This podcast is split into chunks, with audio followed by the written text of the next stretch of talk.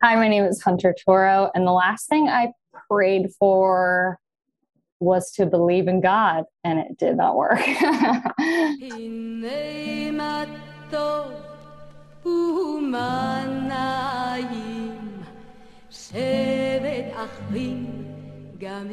Nick, Nick, Nick, Nick, Nick, Nick, Nick, Nickelodeon. Am I right?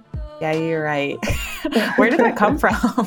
Genuinely don't know. Well, actually, I do know. Did you see that thing on Instagram? Yesterday? The Blues Clues thing? Yeah. Yes. I've been, thinking, I've been thinking about it nonstop. Steve is an icon. He really just like, punched me in the gut with that video. It took everything I had to not do a deep dive on him this morning because I, I saw that first thing in the morning when I woke up and I was like, I do not have 30 minutes to devote to finding out what Steve has been up to for the last 20 years. He is in a band, right? Or he was in a band. I have no idea. I still haven't devoted that time and energy. I was hoping you had. But... I will say there is a common misconception about Steve leaving Blues Clues because of like a drug problem. That is not the case. He just didn't want to do children's television anymore. Justice for Steve. he left. So justice for Steve. Did he create the program, or was he no, just? Like... he was just casting. He was just. Oh, okay, gotcha. I respect. I did that. watch a documentary called The Orange Years about the early Nickelodeon years. Yeah. And it was great and I highly recommend it. And I don't know where you could watch it because I watched it on an airplane. JetBlue. JetBlue. We this love podcast JetBlue. is sponsored by JetBlue. JetBlue, thank you so much for the free flights. We really appreciate it. You didn't have to do that, but like I guess we'll take you up on the offer. And anyway. that is called manifesting. Let's get into our Live Laugh L'Chaim. This is such a special week. It's the High Holy Days. High holy days. Do we get two live laugh l'chaim for the high holy days? We do. We do. Okay. What, as go the Torah ahead. commands. Go ahead. My first live laugh l'chaim is sweatpants, like being able to work in a fresh pair of sweats. This morning I woke up and it was really foggy outside and cool and cozy. And I thought, I'm going to take off the sweatpants that I slept in and put on a fresh pair for yes, working. Yes, girl. And it feels so damn good. And to be able to do that and to be able to work and do my job is a blessing. So my first, I'm gonna run through them quickly because I truly Okay. can't decide. My first Live Laugh L'Chaim is the concert I went to on Friday. I saw three of my all-time favorite bands: Weezer, Fall Out Boy, and Green Day. My voice is still not fully recovered. what year were you born? 1992, bitch. Yeah. And yes, I was. And it was amazing. And I screamed, I cheered, I sang, I lived, I laughed, I lachaimed, I loved, I drank Bud Light seltzer, and I ate a Dodger dog. Oh, are you okay? I mean, I wasn't. Now I'm fine. um, acid reflux. What's good? Do you have acid reflux? Oh, yeah. I Big time. Omeprazole on deck, baby. I miss concerts so much. I saw that you were there on social media and I was happy for you, but I was jealous. It was my first one back from obviously the pandemic, and it was everything I had hoped and more. And really quickly, my second, because it wouldn't be a high holly high mm-hmm. holiday, it wouldn't be a high holy day without the mention of my mom's apple cake. Yes. Live Laugh L'Chaim, she sent me an apple cake, and it was supposed to get here on Saturday, but Uh-huh. because of the hurricanes in New York and UPS being a fucking horrible service, it didn't get here until yesterday. It made it. It's here. It's delicious. I could bring you a piece if you'd like one. I would love. I actually made Jay. Cohen's apple cake, so I would love to do a little taste test. Pray for us They're alum. different. They are Okay. different. My second live laugh Chaim is just being Jewish. Like lately, Oh, Isn't that cute? Lately, I've just been so grateful to have these like traditions and this community to like sort of guide me through like a really difficult personal time, like with my dad's health and everything. And also just like through the pandemic, like going to dinner at my friend's house at Rosh Hashanah last night and just like going through the motions was like so comforting and familiar. And I really needed that. And I'm glad that like I am part of something bigger than myself. Like it makes life sweeter and a little easier. Isn't oh, that isn't It that does so make life profound? sweeter. I'll drink to that. L'chaim. Cheers. I have to say I'm extremely proud of this episode. This episode is top notch. Grammy, Emmy, whatever the audio Webby award worthy. Definitely EGOT. They're singing. Did you keep the singing? I did keep the singing. yeah, truly everything you want from a podcast, this episode has it. Sorry to the Daily and Serial. Step aside. There's a new podcast in town that's been Sorry here to for Joe quite Rogan. some time. Get COVID and die. No, I'm kidding. He already got COVID and he survived. Um, th- yeah. So anyway, you want to tell them? You're trying to figure out how to pivot from that. Hunter has a really interesting background. She's been on a spiritual journey and she was basically a born again Christian, like of her own volition. She left the community. She was engaged. There's a whole lot there. And honestly, I feel like the one through line throughout the whole interview I realized was like people's desire to be a part of a community, like I just said, and to fit in will trump basically anything. Will trump logic, will trump finances, will trump your priorities. Like that is really what I think this like extremism is all about. Couldn't have said it better myself, and I didn't. So, No, you did not. guys, saddle up. Here's a great freaking chat with Hunter Toro. There's a podcast we'd love to tell you guys about. The Forward, one of the most influential American Jewish publications, just launched a podcast, and we can't wait for you to hear. A Bintel Brief, their historic advice column, has been updated for the 21st century in podcast form. We love a podcast. Yes, we do. Yes, we do. Hosts Ginna Green and Lynn Harris, who are two very different moms who join forces to tackle modern life dilemmas about everything from being social after 16 months in quarantine to worrying about a family member who has been politically radicalized. I personally loved the first episode, Mr. Not Dad, where Ginna and Lynn respond to a single man in his 50s grieving his lack of partner and children. The show brings together archival material and guest experts such as community leaders and social workers. We love both of those things. Find it wherever you listen to your podcasts.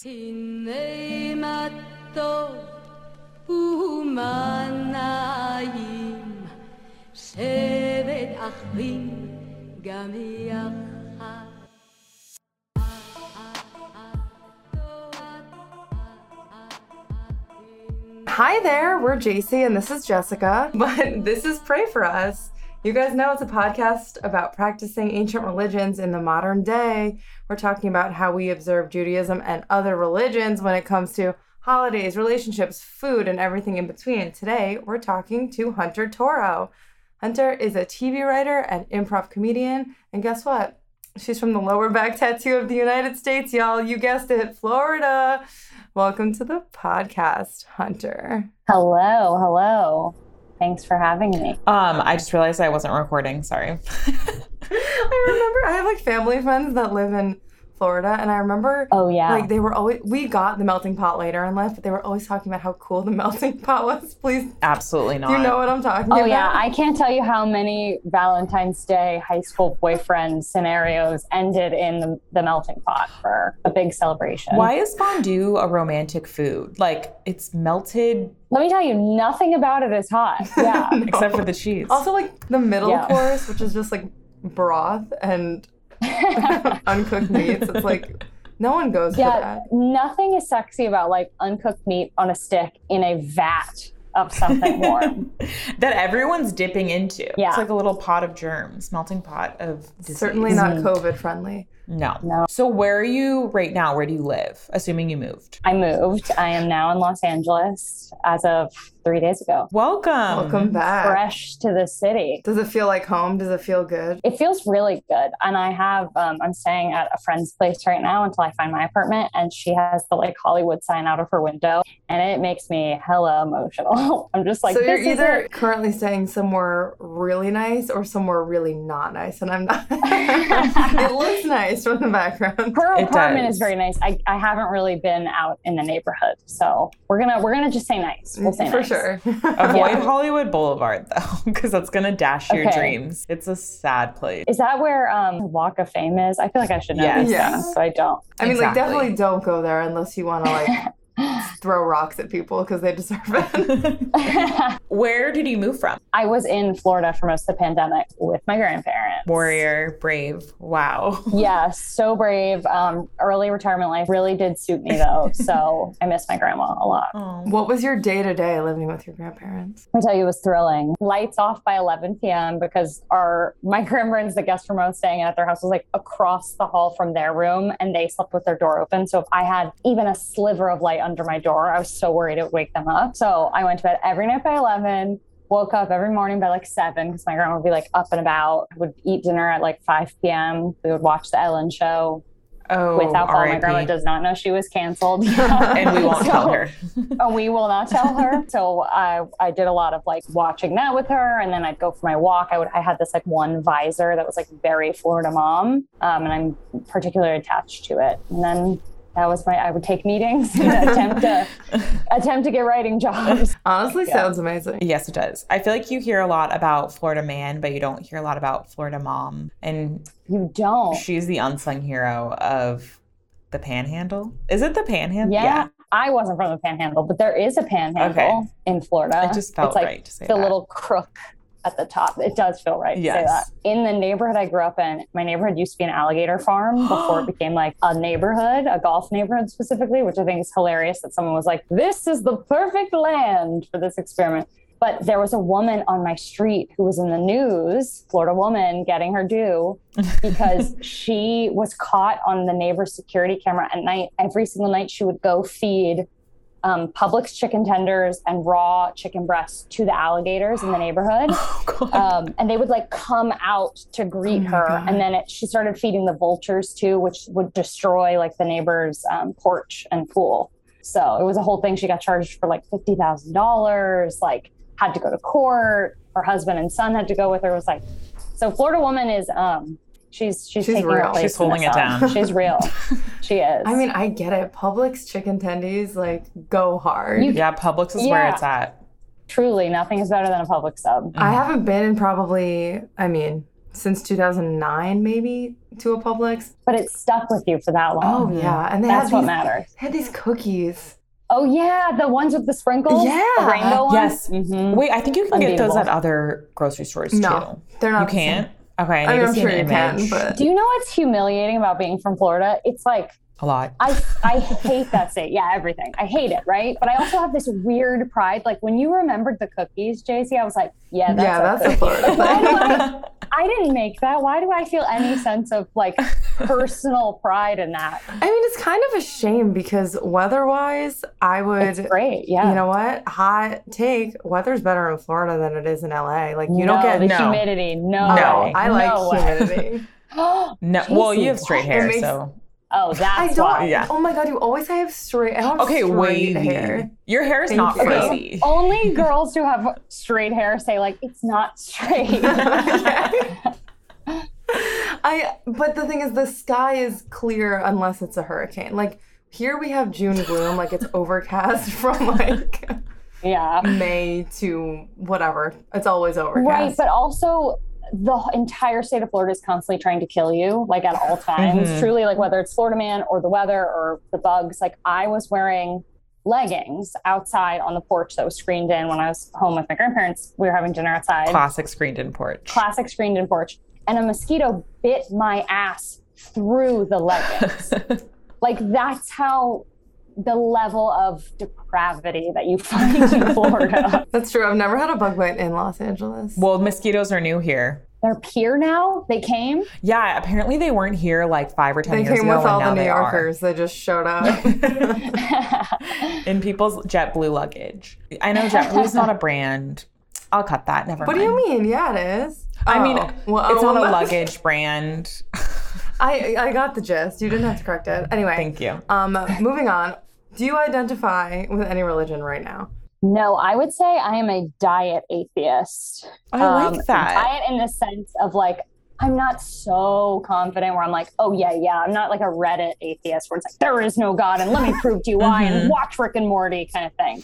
It's more like, like, yeah, I'm not seeing many signs that point to there being a God, but like, you know, if something super crazy happens, I guess I would think twice, but I'm leaning towards no. So is that agnostic or is that diet agnostic atheist? to me is more open Mm. than I feel. Like Okay. I would say that I'm I'm like one of those annoying pistachios where it's like, is it prying you open? Probably not, but I could be pried open. Whereas I love agnostic is like, you know, like you it's like pretty open to whatever. That's yeah, I I appreciate that interpretation, and it's funny that you say that because I was just talking to my boyfriend about our podcast. Pistachios? About, I thought you were I gonna mean, uh, pistachios. pistachios are n- are one hundred percent. I actually was just talking to my boyfriend about pistachios. The chili Really? roasted one, Yeah. the chili roasted Our favorite ones are nut. next level. I put them in every salad, just like four to five of them. Anyway, You only put four in a whole salad? it's like a nice little surprise when you get Oh, one. it's like, when am I gonna get one? Yeah. Ooh. Okay. Okay, you were talking to your boyfriend about your about the podcast. Sorry. And I was telling him because like initially it started as us talking about Judaism and then we expanded it because you know so many other religions are so much more fascinating, quite frankly. And I told him I was like, "Oh yeah, we expanded it, so now we're talking to all walks of life." And he was like, "Well, I bet you haven't talked to an atheist." And I was like, "Okay, like I I love that it's a competition. I know. I was Yeah. like, okay, like, do you want to be on it? Like, is that what you're asking me? Um, and so proving him wrong right now. Yeah, I feel like I feel like if I had to pick a camp, we were in a room and they were like, "Okay, go to your section." I would probably hang out with them, but I would not enjoy hanging out with atheists because atheists are really annoying. They're Yeah. as bad as evangelical Christians, which is the other group I fled. It Yeah. reminds me of that Dane Cook bit. Sorry, Throwback Thursday. oh God. But from his 2008 special Vicious Circle, where he, someone says "bless you," and then the guy turns to him and he's like, "I'm an atheist," and That's a very That's Dane Cook bit. joke. yeah, well, Yeah. I do feel like that's real. Like the serious atheists I know are like as opinionated and as in your face as an evangelical Christian on the side of the street with like a sign is sometimes. I was gonna say the ironic thing about your comparison to being a pistachio that you're not sure if you want to open is the way that you open those pistachios is with another pistachio shell. And I feel like the only person who's going to engage with or like argue or change the mind of an atheist is another atheist. yes. That's extremely meta, but this is a podcast about religion. So I will say love I've that. never opened a pistachio with another pistachio. I haven't either. Now I'm like, I need to rethink my whole strategy. yeah. It's But the ones that won't works. open, you don't want to open them because they're like shriveled and Isn't that, a, suspicious. isn't that a rule about like mussels, like Yeah. seafood? Yeah, I think You're just that's applying it to nuts as I don't well. think it applies to pistachios. No, no, the pistachios don't go bad, do they? I don't, I don't know. think Maybe I am thinking of mussel. I do love a mussel. I feel like that's the rule I've heard about specifically seafood with a shell. It's like if it doesn't open, don't fry it. And all this time, I've just been throwing away pistachios that I can't. what a waste. That's why you have four in your fucking salad because you throw the rest Touche. out. How long have you been an atheist for, and what made you decide to become, or excuse me, diet atheist? Yeah, thank you, Mhm, thank you. mhm. Um, it's it, it was like a slowish process, and then once I always think of the it's so cheesy, but the John Green quote from um, Fault in Our Stars, where it's like falling in love is like falling asleep, like it's slow and then it happens all at once. That is exactly how it feels to become an atheist. like where I love that like, you were able to just pull a quote out of your ass. Too. Let me tell you, I was a sappy teen girl who loved a YA novel. So probably four years ago, I would say probably five years ago, I started my like descent into heathendom, as probably my ex-Christian friends would think. Um, Currently Christian ex was like- friends, right? Yeah, yeah, yeah, exactly. Well, some of them have deconverted too, but the deconversion process was like slow, where it was like, huh, I don't actually agree with these things. And like, now I'm not going to go to church on these days, and now I'm not going to sing for the church. And I actually don't think you need to wait till marriage to have sex. Like, it was like a slow undoing where I was like, but Jesus is still cool.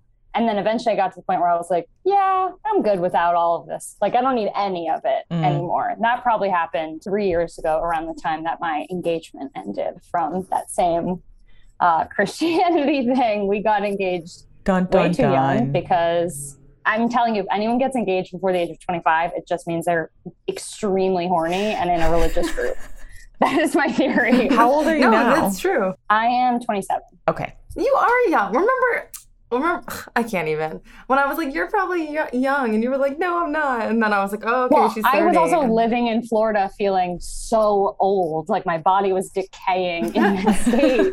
So that also had to do with it. But yeah, I got we got engaged at probably 22. Like I just graduated college and it's a whole thing.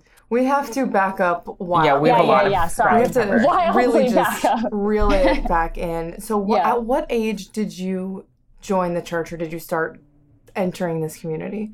Yeah. Um, well, growing up, was not religious at all because my dad is from Puerto Rico and like was raised super Catholic. Like had nuns at school hitting his wrists and stuff like that as punishment. So he like hated the church. So that was never a part of my childhood.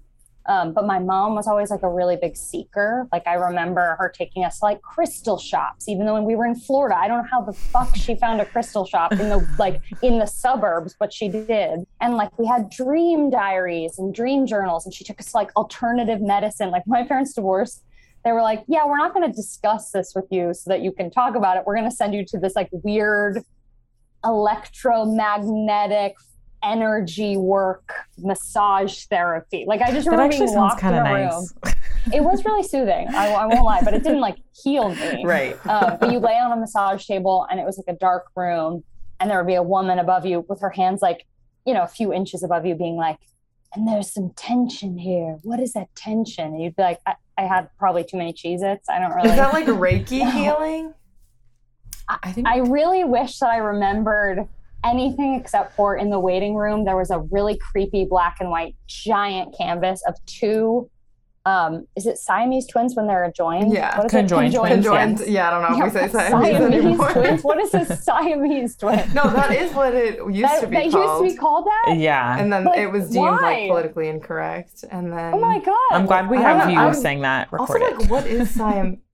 Like What? from I don't know what it don't know. means. from I just Siam from what's Siam? isn't that a cat? Um, it's a Siamese yeah, it is a cat. Is a Siamese cat. Yeah. Were they born conjoined? I don't I know. don't okay, know. regardless, there was a really weird black and white giant canvas on the wall of these two conjoined newborn twins. Like, you know, the newborn photography where it's like they prop babies up, Yes. but they were conjoined because this whatever energy healer that I went to, that my mom paid money for us to go to, claimed he like helped them survive their surgery by doing energy work. Are they. That's Abby and remember Brittany from the TLC show Abby and Brittany? I don't know. They're Maybe. famously conjoined twins, but actually, I don't think they could be separated. Was it by the head? Because the photo was specifically them, like no, by the temple shoulder. to temple. Oh, it's not them. what an interesting different- choice for a piece of art Yeah. in like an office like that. Yeah, it was really a statement piece. Um, but the whole point of all this is my mom was always very open to things. And like I watched Oprah from a way too young of an age. Like I was like seven years old. I'd come home from school. I'd crack a Diet Coke open like I was going through something. and I'd lean back in the chair and I would just like be like, let's turn on Oprah Mom. And we would just watch Oprah until I had to do my homework. So she was always looking for an answer of some sort. And then it wasn't until high school when I was I was like a super sincere theater kid, so I was performing a lot, and I got cast in a gender blend Judas Iscariot in Godspell. The text of that that musical is like truly a is the New Testament, and I had never really read it before, so I was like, I don't know what's being said. I remember singing a line and I thought it was Job, but it was or I said Job, and he, my director Oh, was like, it's Job, you know, like I had no idea. So I was Amateur. like, okay, yeah, truly amateur hour. I was like, I must take this more seriously. This is my role. Like, what am I doing? I'm a sophomore and I got to lead. I have to take this so, so seriously. So there were two things happening at once. There was a boy at school that was cute who went to this mega church nearby.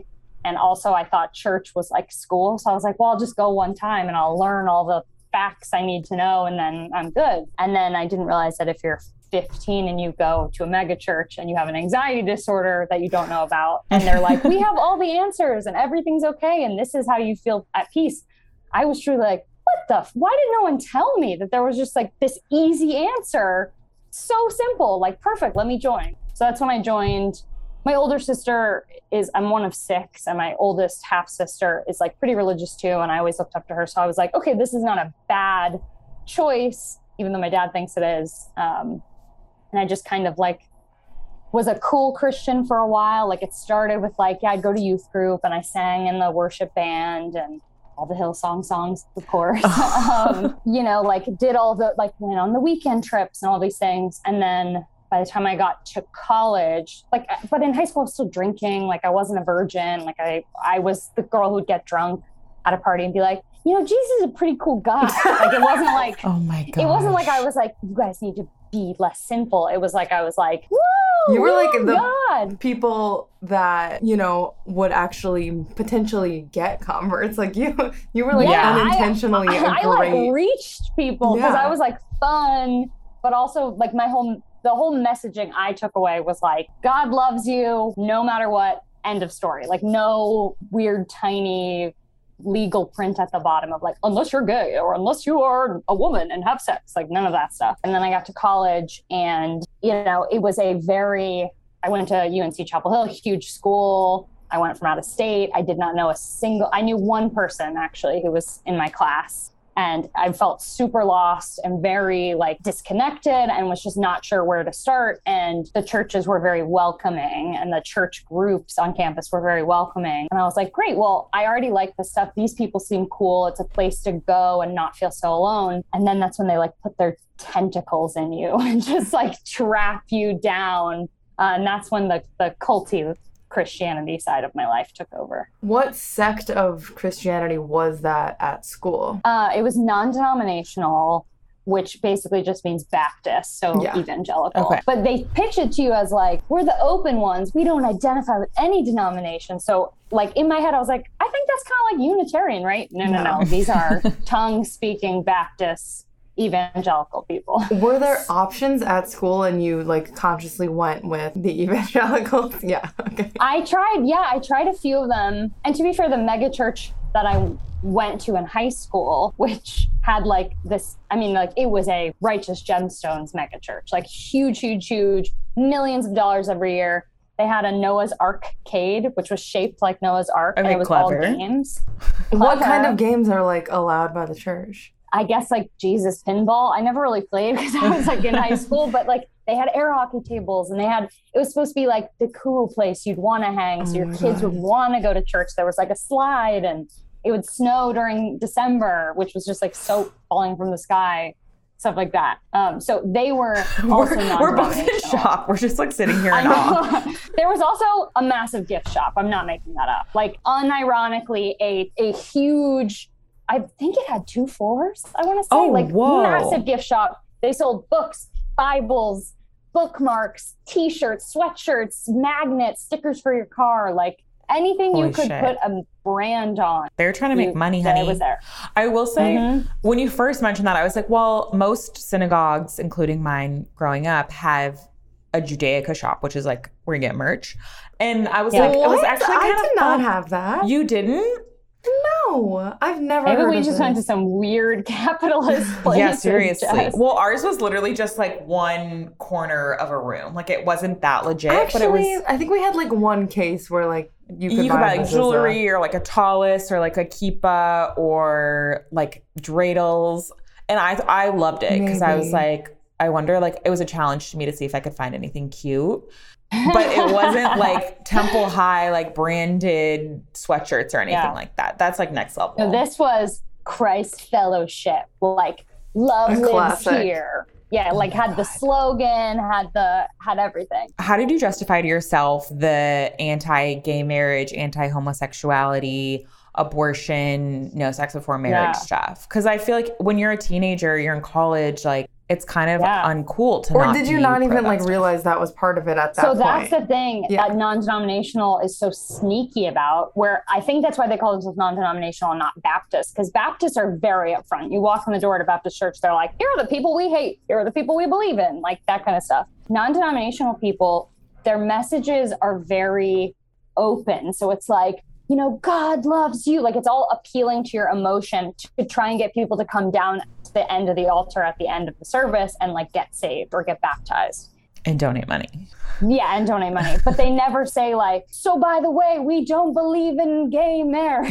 like Right. they just don't acknowledge it. So you assume like I, I did a project my junior year of high school when I was already like the cool Christian in my cool Christian phase, at least I'll call it, where I did like a, we were doing satires and I made a video that was a parody of Sesame Street called Conservative Street. And I was mocking people who were afraid of gay people. So like I was very I would not have gone to a church that was anti-LGBT. I did go to a church that was anti-LGBT. I just did not know because they didn't talk about it. You know what I mean? Like Right. they just avoided that conveniently until like you would hear from a congregant years later who was like, "Yeah, I tried to get married there and they said no."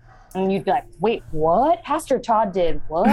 like, so they know it's wrong to be against all of these things. They're just like trying to Yeah. brush it under the rug, which is even worse, I think, than openly being hateful.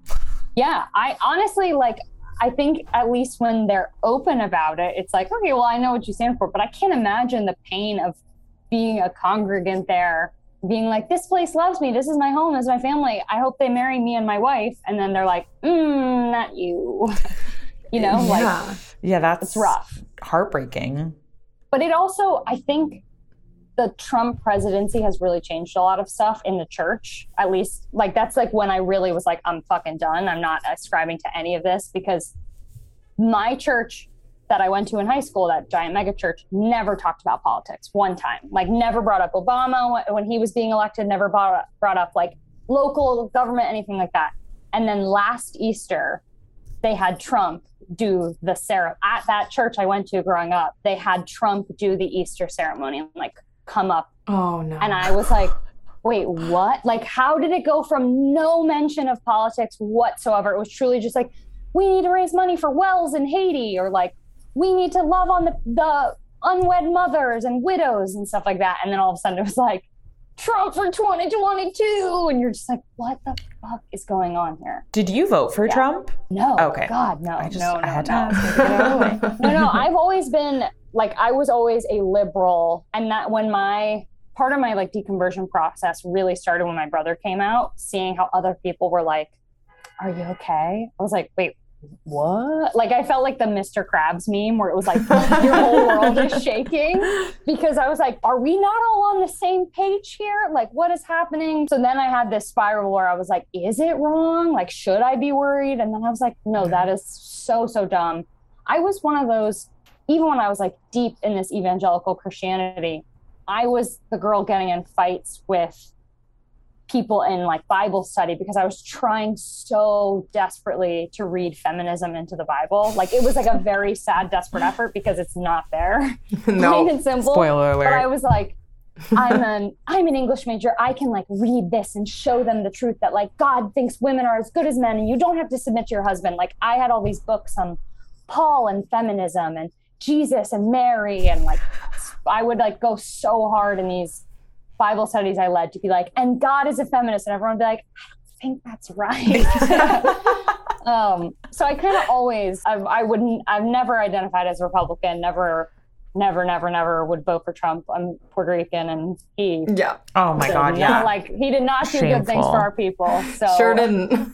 no. So whenever he was running and I saw these churches suddenly get political who had never mentioned politics before, and it was very clearly like a weird white supremacy thing, I was like, oh, cool. Now I feel even better about being really out of these churches. Like I'm not ascribing to this at all. When you were joining in college, like who were the people that you connected with the most that were also in the church? And like, are they still people you talk to today? Are they okay? Yeah, I, okay, okay. I do still have um, a few friends who like remained friends, and I'm really grateful for that because it's like a lot of people when you start deconverting and start asking questions just kind of gave up on me which was like another painful part of the decon like i was already it's a weird grief that i haven't really dug into to be honest because i avoid thinking about this but like you're going through the grief of tr- like evangelicalism you do everything for god. Like when i was making breakfast i was thinking about god. When i was going to sleep i was like this is for god. Like it, there's this weird thing where it's like even if you're not thinking about it everything you do is to honor god and to worship god and to love god. That's exhausting. and it's exhausting truly. But i was like going through the grief process of like okay this i don't know if it's a father figure or whatever like however i viewed god as like this constant omnipresent person figure in my life whatever. I was losing that which felt like someone had died. Like i no longer was talking to someone in my head all day which i know sounds crazy but that's what prayer is. I was crazy for a few years. Well, we all talk to ourselves all day anyway, so don't feel Yeah. that, that bad So about it. it was just like you know an external thing. Um but then like i had all these people who i wouldn't say it was as dramatic as turn their back on me but my fiance we like stayed together even though i was deconverting and he was still in the church because he was like i still love you you know all that stuff. Didn't work out. But, um, he he was getting advice from both of our mentors from the church, from our college group that we were both in, which is where we met, like the, our the worship leaders we worked under, to break up with me because I was gonna like poison him, basically. That if I was asking all these questions and I was deconverting and I was out, I would only drag him down. And so he like for a month was not sure if he was gonna call off the engagement again, spoiler alert, we still did, but we didn't for those reasons. And for like those people who went from being people I thought were like close friends and mentors to being like, ooh, she's a problem. So, what was like the trajectory of you meeting this guy and then becoming engaged? Like, did you know immediately, like, we have to get engaged if we want to do anything? or- Any hand stuff. Yeah. I, yeah, we were. So I was on the worship team. So I grew up singing. And Wait, what is the worship guitar. team? Oh yeah, sorry. It's um like the people who lead the music, like Okay. the cool electric guitar, acoustic guitar, piano sets, where we cover Hillsong songs every day. you know, I'm gonna make you close out with Oceans, by the way. yeah. Oceans, please, please. We were on that team together. And it's weird when you're dating within that community because every man you meet, like if you're considering dating them, you're not considering dating, you're considering marriage. Like every person you you can go on a date, but if you don't, you have to be like, do I see myself with him long term? Because there's no point in like a casual dating because you can't do anything but make out. You know what I mean? So it was a, A lot, lot, of pressure. Yeah. yeah, and he's really wonderful. We're we're like still on good terms today. Um, he ended up deconverting at, at the end of it all. Mazel but- Oh him. wow. Mazel tov to him. Um, so we were on the team together, and like we would do spontaneous worship. Have you heard of that phrase? No. No. So we would like sing a song that was planned with lyrics that we would cover from another group like Hillsong or um, Chris Tomlin or something like that. And then we would continue like riffing on the beat, and then I would like make up lyrics. So, I think I just- improv, so musical improv. I just didn't realize that I loved musical improv and just. Uh, Were you speaking in was the only way to tongues or in English? I was not. I was. I was speaking in English. Okay. Um, Because speaking in but some people is like, do it in tongues. Oh God. I feel like speaking in tongues Yeah. is sort of like improv too. It is. It's just a lot of weird noises. Yeah. so like nobody, nobody's saying words. I feel like I can only picture it as Parseltongue. I don't know if you guys are Harry Potter heads, but like yes, whenever- it's not as like snaky sounding in my experience, but it was a lot of like I, I like can't even imitate it because every person did it differently. But it was like it was more like in Wicked, like Yeah, that's what I was- That's exactly what it felt like. There was always tears at church, always. like what are the tears about? it's you're so moved in the pres the like I'm using quotes for those of you at home. Um, it's like the presence of God and the Holy Spirit is moving you because you're in the glory of God and you're feeling the like love of God and you're just so moved by it you can't help but cry. Is the thought So the goal is to get to crying, right? basically yeah like and, and in a way like there's it's pretty emotionally manipulative i realize now i didn't at the time like when i was 15 and they were doing it i was like this is so moving but now i'm like oh they're playing minor chords on the piano and like Yeah. Very slowly and the lights are dimmed and the pastor is telling you that you're forgiven for everything terrible you've ever done and you're not a bad person and god loves you and it's like i don't know it's like therapy on Mhm. steroids by a bad therapist you know and then everyone's emotional of course because it's like yeah i do have these issues and i am ashamed of myself because i'm a human being and who doesn't feel those things from time to time but Going back to your boyfriend or your fiance, like that probably really like escalates the relationship and you move at a lot quicker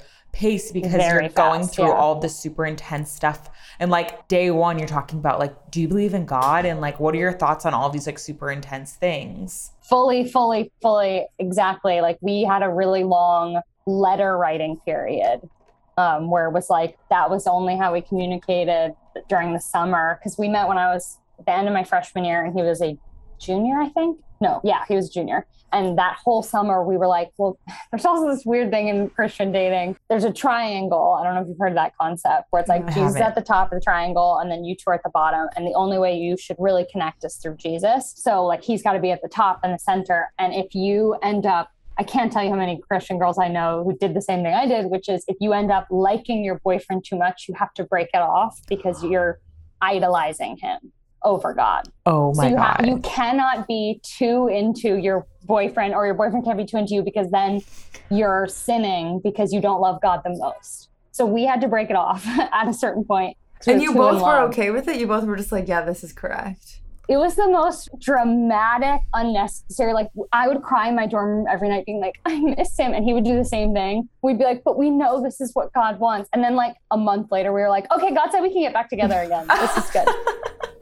you know, like we were like, "We we dealt with our issues. No more idolizing." Who was center. your roommate and was your roommate at the time religious as well? No, and she is like, I don't tend to get emotional about Christianity stuff anymore, but I do get emotional when I think about this, where it's like, she stayed my friend throughout. Like she we met freshman year, I when I was like not a weirdo Christian, and then she watched me slowly like truly get sucked into this cult. Like she watched me go from going to parties with her to being like, I can't, I like have fun, I'm thinking about you. And like she didn't believe she she is a Christian herself and was never like a culty Christian.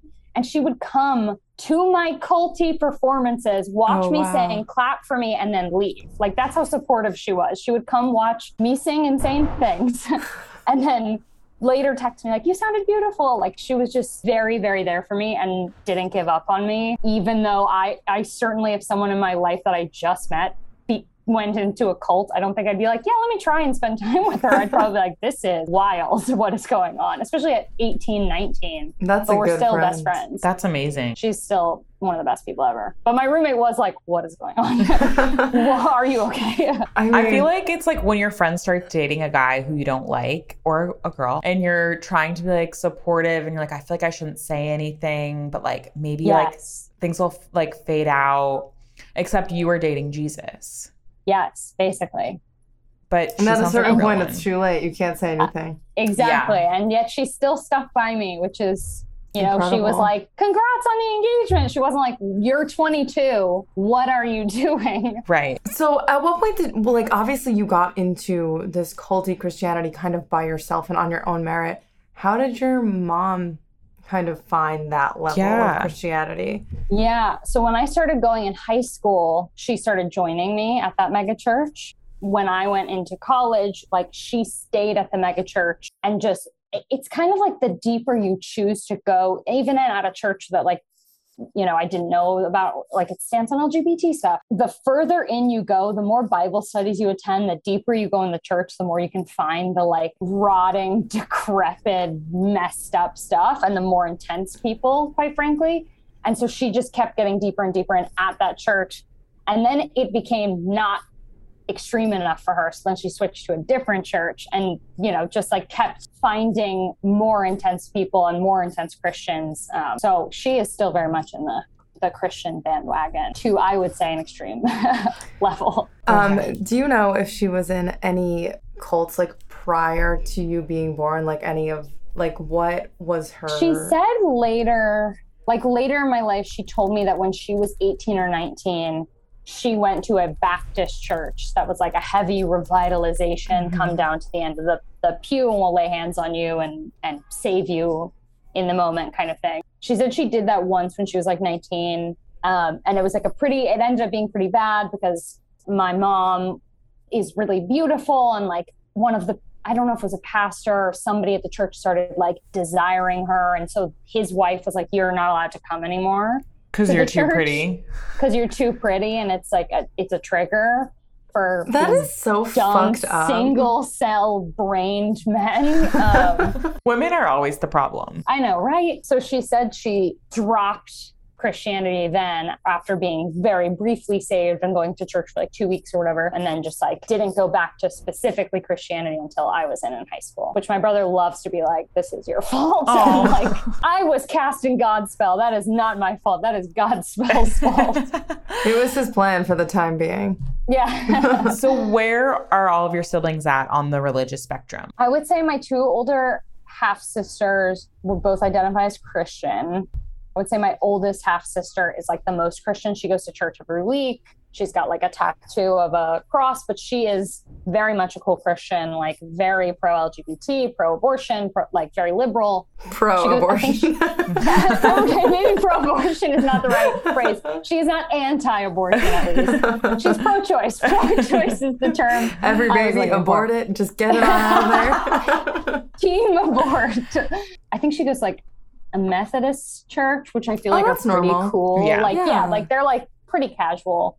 My other sister doesn't go to church, but identifies as Christian. My brother, i who is the one who came out when I was like, wait, what do you guys believe? He uh, would identify as an atheist too. I think he's probably more atheist than I am.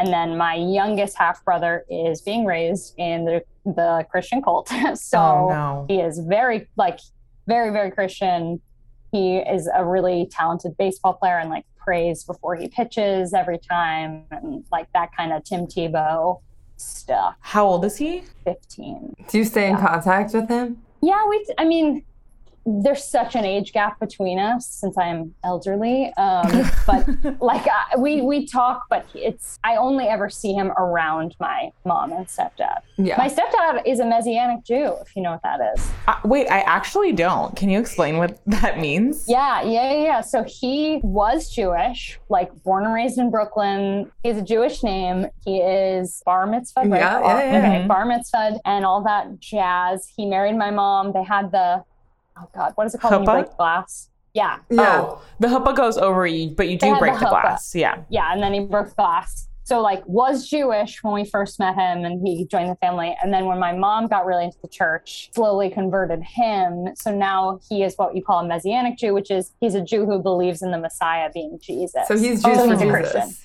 He's a Jews for Jesus, yeah. I never really knew what that was. I'm glad you clarified. Yeah. Th- those are the scariest types of human beings, in my opinion. yeah. Because, I No mean, offense. of course, I'm sure he's a lovely human being. I just, in in terms of the belief scale, it's like, simply how could you believe that? I like any of it. Yeah. After everything you The things you'll do for love, man. yeah. The things you'll do to fit in. the thing i think that's fully it like he was surrounded by all these people yeah I, I really just think it has to do with belonging at the end of the day that's why i join that's why i think so many people join they come to you when you feel alone and like you don't belong and they're like you belong here just change everything about you but they make it sound like a nice thing and not like abusive is the word i would use Without getting into too much detail, what is your relationship with your parents like now? Yeah, I talk um, pretty frequently to both. My parents are divorced. They've been Mhm. divorced for a long time. I talk pretty frequently to them. We do holidays. I do not go to church anymore for any holidays. Um, that is a stance I have taken. I will stand by. I have Preach. been to plenty of religious services in my day. I don't need another one. And most of my family, other than my mom's side of the family, has non-religious holidays anyway. Like where even our Christmas or like we do an Easter brunch, but we're not talking about like, yeah, Jesus came out of the tomb kind of thing. And so to clarify, your dad is not religious at all. No, not religious at all. He's one of those like ancient aliens history channel guys. Oh, so is my dad. Yeah, so he is a big like, well, you know, God's an alien, right? so that happens. I mean, truly, every time we talk, he's just like, "Well, you come on, you know, God was on a UFO because he was an alien." I'm like, "This is somehow worse than the cult. I would actually rather be." in That's the actually cult. called Scientology. Your dad is a Scientologist. Yeah. Someone help him. He's like, "You laugh at me, but you'll see." I'm like, "What, what are you threatening? Like an alien invasion?" And he's but to me, like, that's more my God." believable than like Yeah. the It Old does Testament sort of make God. sense. I was just gonna say I was obsessed with Jewish people because I went to a school with full full of Jews. So I was like, man, I really wish I was Jewish. I had my um, quinceanera at 13 because I was supposed to be at 15. But I was so jealous of all my Jewish friends having these giant cool parties with themes that I was like, well, I'm having my party. What did you wear and what was your theme? It didn't have a theme. It was just like brown and pink, which like brown hunter. That Why was is a big color combo theme? during That that was Actually, I wore a brown and pink like suit for my service portion like the night Amazing. before. So yeah, it I, was a I thing. think I wore a Betsey Johnson dress, which was brown with a pink bow, which is why I was like, my invitations have to be brown and pink. My balloons have to be brown and pink. So It was, a thing. It was definitely a thing in like Okay, I 2004, appreciate that. 2005. My I bat mitzvah like, colors most- were brown and like lilac, so Okay, Could be well worse. maybe I wasn't alone in the brown. You weren't. Um, I had the stick straightest hair because I was so embarrassed of having curls that I like fried my hair and then just like greased it down to be straight. And uh, but I really remember loving like everyone else was like, I don't want to go to temple, like I don't want to go to the thing, I just want to go to the party. And I loved temple because I would like sing under my breath and, and hope people would be like, Wow, you're a really good singer. I'd be like, Oh, oh, this, thank you, thank you so much. I'd be like, like I would really just fully try and go for Hunter, I had the same experience growing up. Like I was always like, maybe someone will like stop me in temple and be like, "You have a beautiful voice." When Yeah. like I fully fucking didn't. Like at least you do have a nice voice. okay, the most unhinged part of it is like I was trying to make a very special religious milestone ceremony in your culture about me. like, what was that? And in the audience being like, and someone will notice my singing now in three, two, one. Hmm, you notice here? Like, truly just such a nightmare made the whole thing about me. But I loved it. it was don't feel bad. I feel like most girls and guys on their bar bat mitzvahs are trying to make it about them anyway. Yeah. So Uh, well, that's fair. I just Yeah. they didn't expect a Latina girl in the audience to be trying to steal their thunder during their ceremony they worked hard for. Oh, I also had this one practice religiously for the grind trains at bar and bat mitzvahs. Oh, I don't so know if oh you did my gosh. I had these giant mirrors in my middle school room, and I would be like, you know, like, Hunter's like, pretend grinding for us, for those of you who can't see. practice the like bouncing and like the hands on the knees, you know, where it was like fully a cat vomiting kind of look.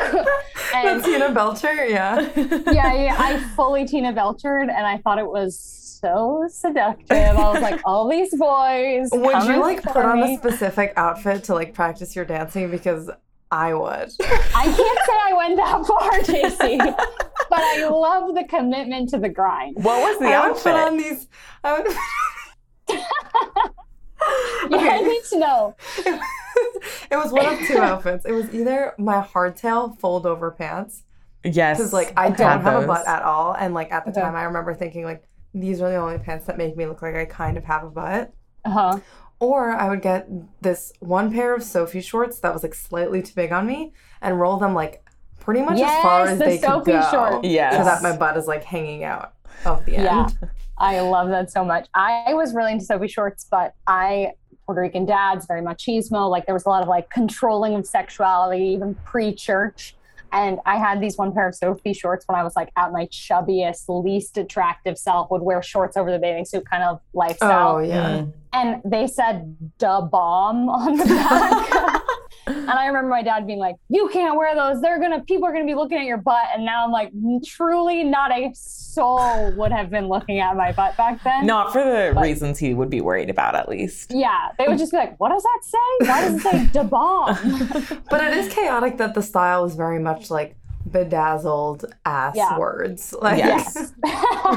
there was a whole section of Bloomingdale's that was like bedazzled ass words. I remember this girl that I went to high school with always wore these BB pants and there were jeans and they said BB on the ass. And a teacher would like always make comments about them. Big. And I think he did get wind up getting fired way after I graduated from high school. Oh, the the, the, The- school was very team BB. Team And they were BB, like, you um, cannot. But I mean, I assume he was doing creepy things to other people. But yeah, like Oh, those God. pants were, I don't know why parents let any child wear those, to be quite frank. Yeah, I mean, I I begged enough times. I was like, No, me too. "Oh, I mean, I had- Christmas is the juicy sweatpants." Our cheer uniforms, we always, like, for practices, we had practice uniforms and we had to wear Soffe shorts that said, like, no such thing as too intense. I was like, that's a lot of words Wait, to be on first an of all, That's too many words. So is that a novel? like, you need to be like it up my cavity to read that. fit it all? Yeah. Well, and when you fold them over so many times, the words Yeah. are You just get completely too illegible. intense. Yeah. Yeah. What did you wear in college when you were super religious? Like, did you dress more modestly? Modestly? Yeah, I'm still, I won't even lie, like four years out, four years out, five years out, something like that, of being Christian. Like, I, I have to like put on it. I'm wearing a tank top right now, and I have to be like, it's okay. Like, I have to mm. be like, that's fine that you're showing skin.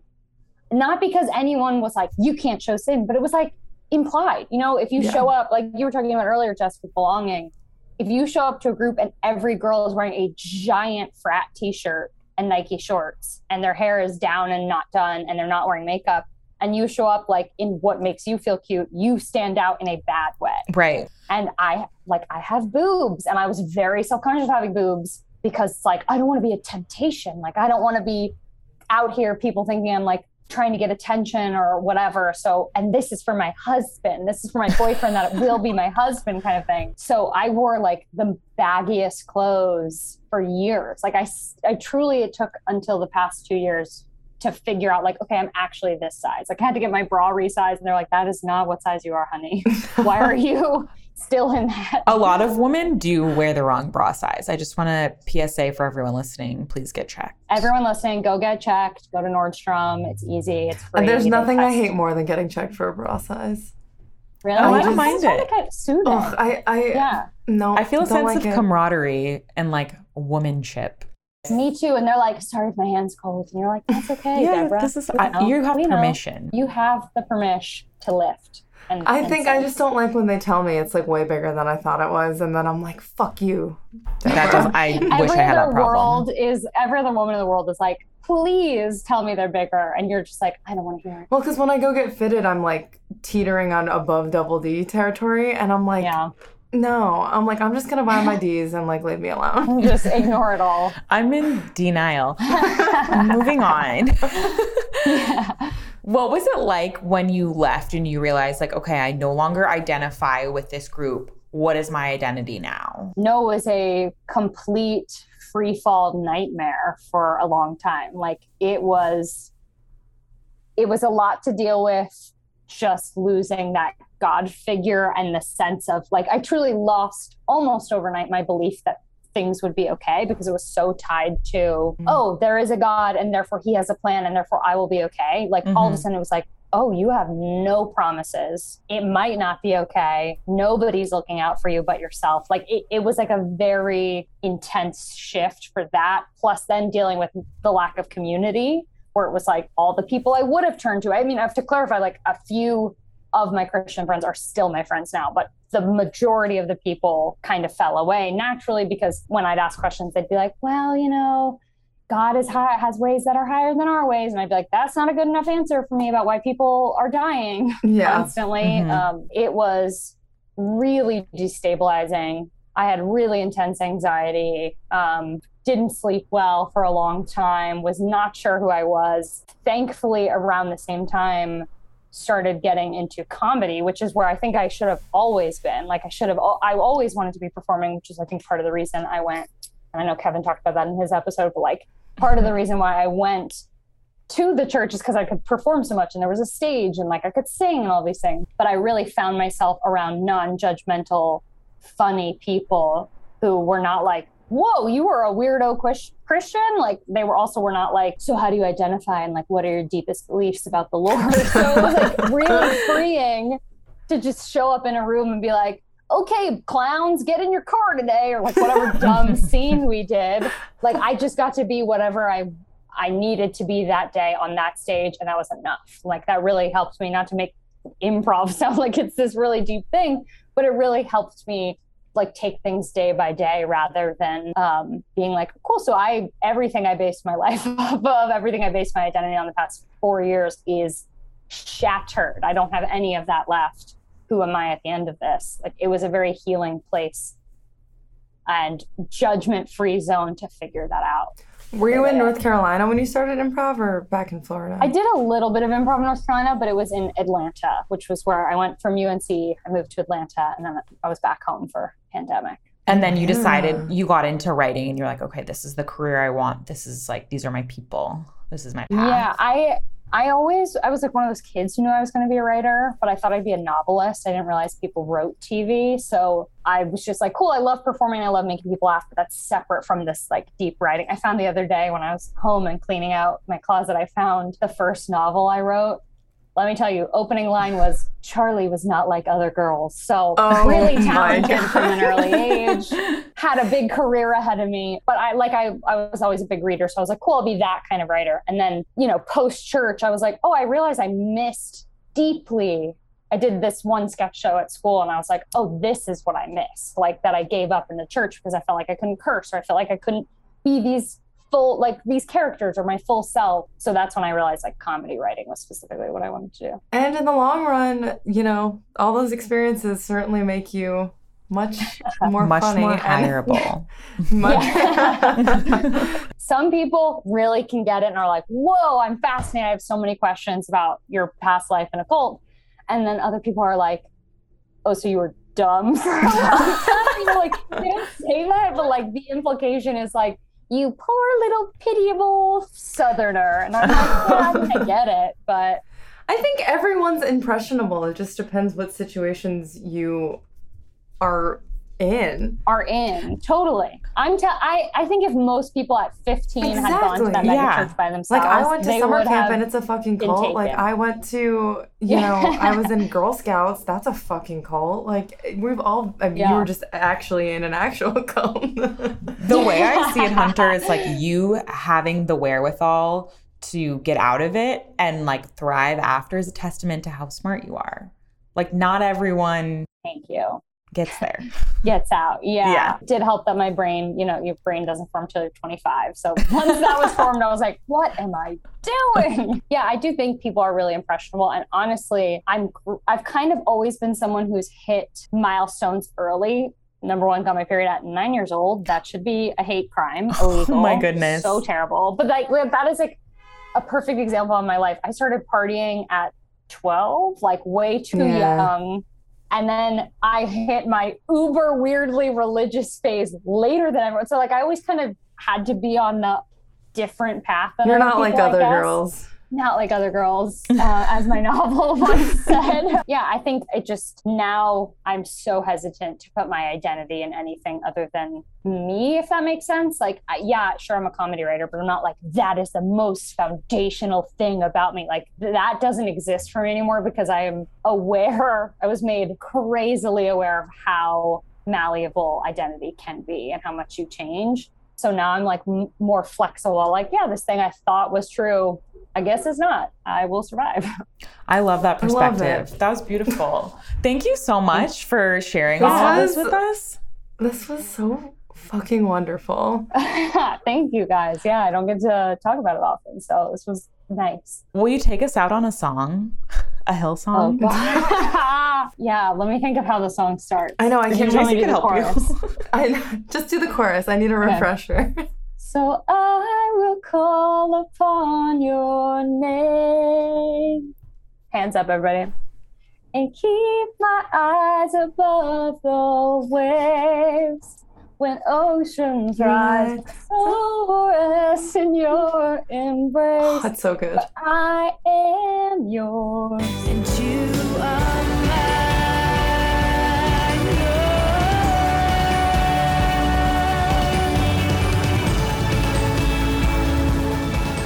Thanks for joining us, Hunter. You can follow her on Instagram at Hunter Toro. If you're a fan of the show, please subscribe on Apple Podcasts or listen for free on Spotify or wherever you get your pods. And don't forget to rate and review and share us.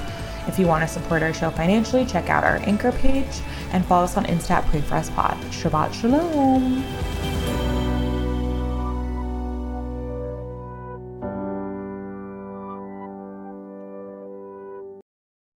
This podcast has been mastered and mixed by the one and only Josh Fisher. Yay, Josh. We love you, Josh.